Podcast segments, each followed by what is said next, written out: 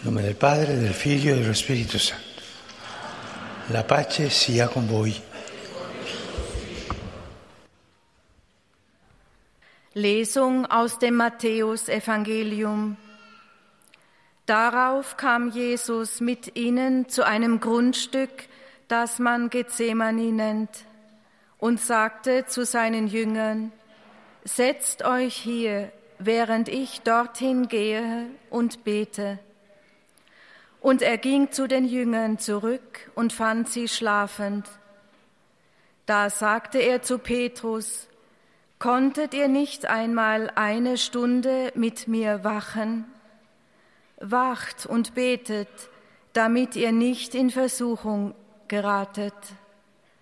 Der Geist ist willig, aber das Fleisch ist schwach. Wort des lebendigen Gottes. E Liebe Brüder und Schwestern, guten Morgen. Unter allen Todsünden gibt es eine, die oft verschwiegen wird. Vielleicht aufgrund ihres Namens, der vielen nur schwer verständlich scheint. Ich spreche von der Trägheit. Deshalb wird im Katalog der Laster der Begriff Trägheit oft durch einen anderen, viel gebräuchlicheren ersetzt, die Faulheit. In Wirklichkeit ist Faulheit jedoch eher ein Ergebnis als ein Ursprung. Wenn ein Mensch überdrüssig, untätig und apathisch ist, sagen wir, er sei faul. Aber wie die Weisheit der alten Wüstenväter lehrt, ist die Wurzel oft die Trägheit, was wortwörtlich aus dem Griechischen übersetzt etwa Mangel an Fürsorge bedeutet. Mangel an Fürsorge. Es geht hier um eine sehr gefährliche Versuchung. Der Mensch, der ihr zum Opfer fällt, ist wie erdrückt von einer Todessehnsucht. Er empfindet Abscheu vor allem. Seine Beziehung zu Gott langweilt ihn. Und selbst die heiligsten Handlungen, die früher sein Herz erwärmten, erscheinen ihm nun völlig nutzlos. Man beginnt, das Verstreichen der Zeit zu bedauern und die Jugend, die unwiederbringlich hinter einem liegt. Die Trägheit wird als Dämon der Mittagszeit definiert. Sie ergreift uns mitten am Tag, wenn, wenn die Anstrengung ihren Höhepunkt erreicht hat und die vor uns liegenden Stunden uns eintönig erscheinen und unmöglich zu überwinden. In einem berühmten Text schreibt, beschreibt der Mönch Evagrius diese Versuchung so. Das Auge des Trägen ist ständig auf die Fenster gerichtet, und in seinem Geist fantasiert er über Besucher. Wenn er liest, gähnt, gähnt der Träge oft. und wird leicht vom Schlaf übermannt. Er reibt sich die Augen und die Hände und starrt, den Blick vom Buch abgewendet, an die Wand. Dann wendet er ihn wieder dem Buch zu und liest noch ein wenig.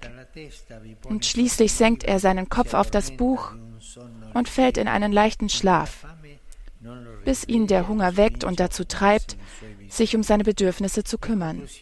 Letztlich verrichtet der träge Mensch Gottes Werk nicht mit Sorgfalt.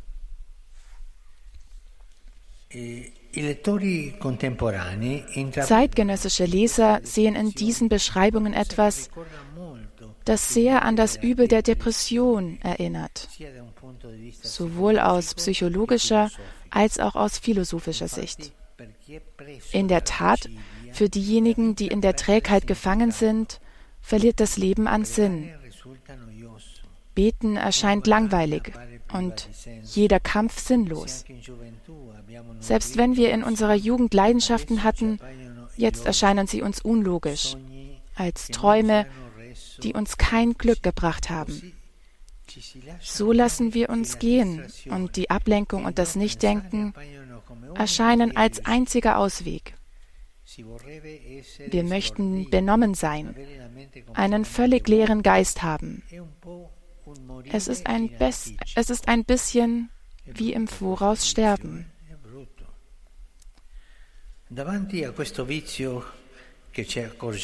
Angesichts dieses Lasters, von dem wir merken, dass es sehr gefährlich ist, bieten Lehrmeister der Spiritualität verschiedene Heilmittel.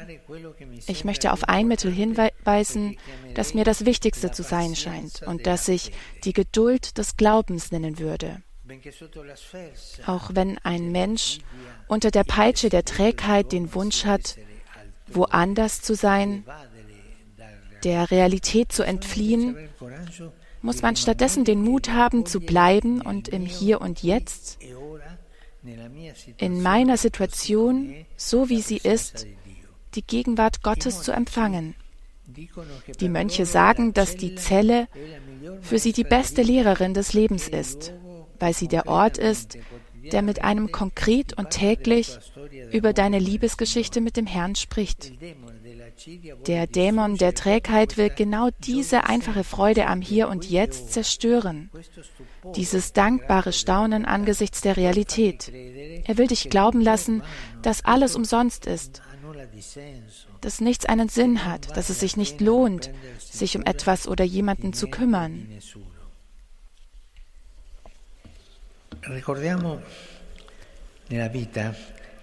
Erinnern wir uns daran, dass wir im Leben Menschen begegnen, die sehr träge sind. Von denen wir sagen, dass sie langweilig sind, mit denen wir nicht gerne sein mögen, weil sie an der Trägheit hängen. Wie viele Menschen, die die Trägheit im Griff hat und die eine gesichtslose Unruhe treibt, haben leichtfertig den Weg des Guten verlassen, den sie eingeschlagen hatten. Der Kampf gegen die Trägheit ist ein entscheidender Kampf, der gewonnen werden muss um jeden Preis. Und es ist ein Kampf, der auch die Heiligen nicht verschont hat. Denn in vielen ihrer Tagebücher finden sich Seiten, die von überwältigenden Momenten berichten, von wahren Nächten des Glaubens, in denen alles dunkel erschien. Diese heiligen Männer und Frauen lehren uns, die Nacht geduldig durchzustehen und die Armut des Glaubens anzunehmen. Sie empfahlen, unter dem Druck der Trägheit ein kleineres Maß an Engagement zu bewahren, sich greifbare Ziele zu setzen, aber gleichzeitig durchzuhalten und sich auf Jesus zu stützen, der uns in der Versuchung nie verlässt. Der Glaube, der durch die Prüfung der Trägheit gequält wird, verliert nicht seinen Wert. Im Gegenteil, es ist der wahre Glaube, der menschlichste Glaube, der trotz allem, trotz der Dunkelheit, die ihn blind werden lässt, immer noch demütig glaubt. Dieser Glaube bleibt im Herzen. Er bleibt immer. Und wenn einer von uns diesem Übel verfällt, diesem Übel der Trägheit, dann müssen wir diesen Glauben in uns schützen.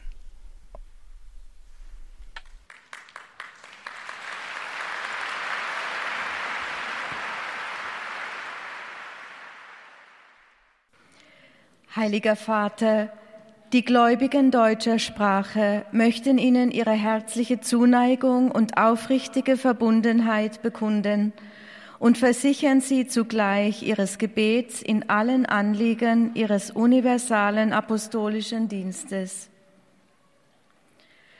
Zum Schluss dieser Audienz singen wir gemeinsam das Vaterunser in lateinischer Sprache. Danach wird der Heilige Vater den apostolischen Segen erteilen. Gern schließt er darin ihre Angehörigen ein, besonders die Kinder, die älteren Menschen und die Leidenden. Er segnet auch die Rosenkränze und die übrigen Andachtsgegenstände, die Sie dafür mitgebracht haben. Es folgt nun eine Zusammenfassung der Katechese des Heiligen Vaters in deutscher Sprache. Liebe Brüder und Schwestern, das Laster des Überdrusses wird oft erst im fortgeschrittenen Stadium bemerkt, ist aber gerade deswegen besonders gefährlich. Wer davon betroffen ist, verliert an allem den Gefallen, Nichts ist mehr von Bedeutung. Selbst die Beziehung zu Gott und die religiöse Praxis erscheinen als langweilig und unnütz. Ablenkungen und Zerstreuung sind vermeintlich der einzige Ausweg. Die Tradition der Spiritualität kennt diesbezüglich verschiedene Gegenmittel, wie etwa die Geduld im Glauben. Gerade dann, wenn man aus Überdruss am liebsten allem entfliehen möchte, gilt es, mutig auszuharren, um im Hier und Jetzt in der gegebenen Situation die Gegenwart Gottes anzunehmen. Viele Heilige berichten, wie sie der Prüfung des Überdrusses ausgesetzt waren und wie sie diese im Vertrauen auf Jesu Beistand überwinden konnten. Der Heilige Vater richtet nun einen kurzen Gruß auf Italienisch an die deutschsprachigen Gläubigen. Einen herzlichen Gruß richte ich an die Pilger deutscher Sprache, besonders an die Ministrantinnen und Ministranten aus der Diözese Bozen-Brixen.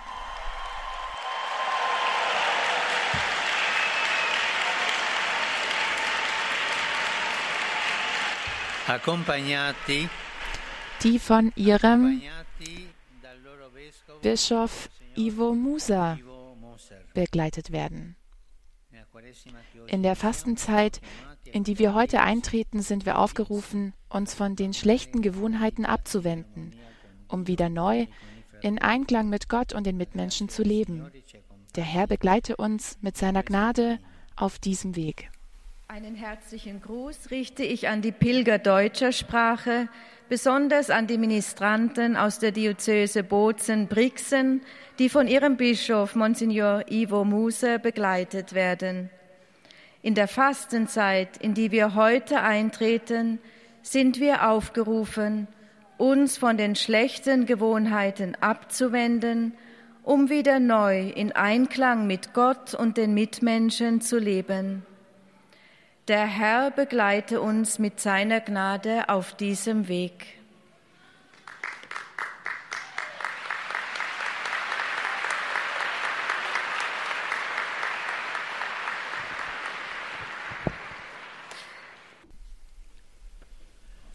Tutti noi abbiamo letto, abbiamo sentito. Wir alle haben gehört und gelesen die Geschichte der ersten Märtyrer in der Geschichte der Kirche. Auch hier im Vatikan gibt es einen Friedhof, wo viele beerdigt sind. Bei den Ausgrabungen findet man diese Gräber. Es gibt so viele Märtyrer auf der ganzen Welt. Vielleicht heute mehr als am Anfang.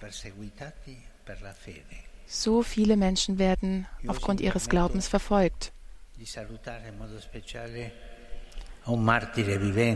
Und ich möchte noch Kardinal Simone begrüßen, einen Märtyrer, der lebt.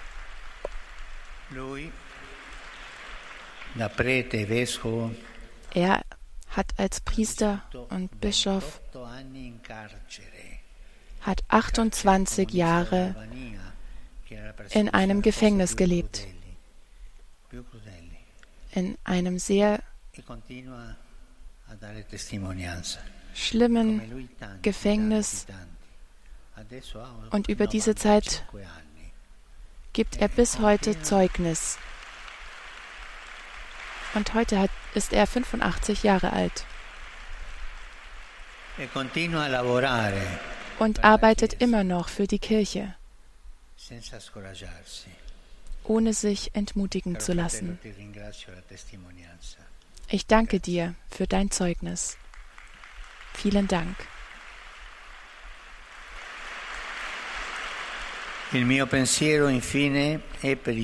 Schließlich sind meine Gedanken bei den Jugendlichen, den älteren Menschen, den Kranken und den Jungvermählten. Heute beginnt die Fastenzeit. Lasst uns diese Zeit zur Umkehr und inneren Erneuerung nutzen, indem wir auf das Wort Gottes hören uns um unsere Brüder und Schwestern kümmern, die unsere Hilfe brauchen.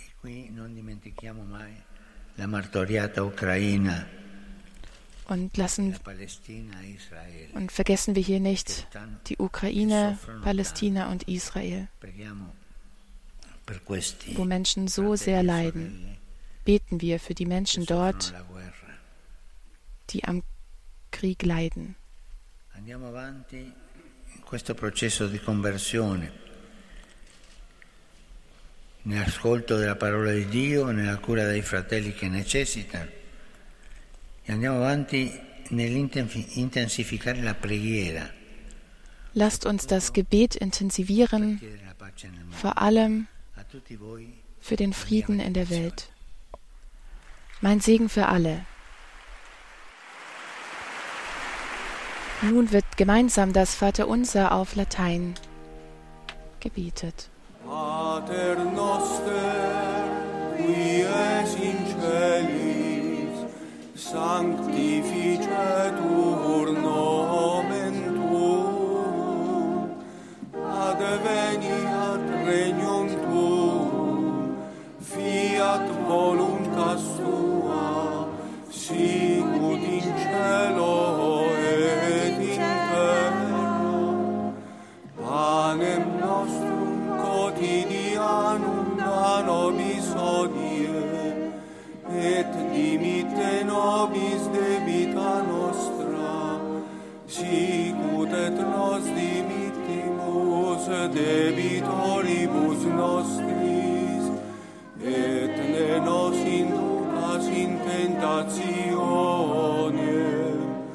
sed libera nos a Domino Vobiscum. Sin nomen Domini benedictum. Ex hoc nunc et usque in seculum. Aiutore nostro in nomine Domini. Qui feci cielo et terra. Benedicat vos omnipotens Deus, Pater et Filius et Spiritus Sanctus. Amen.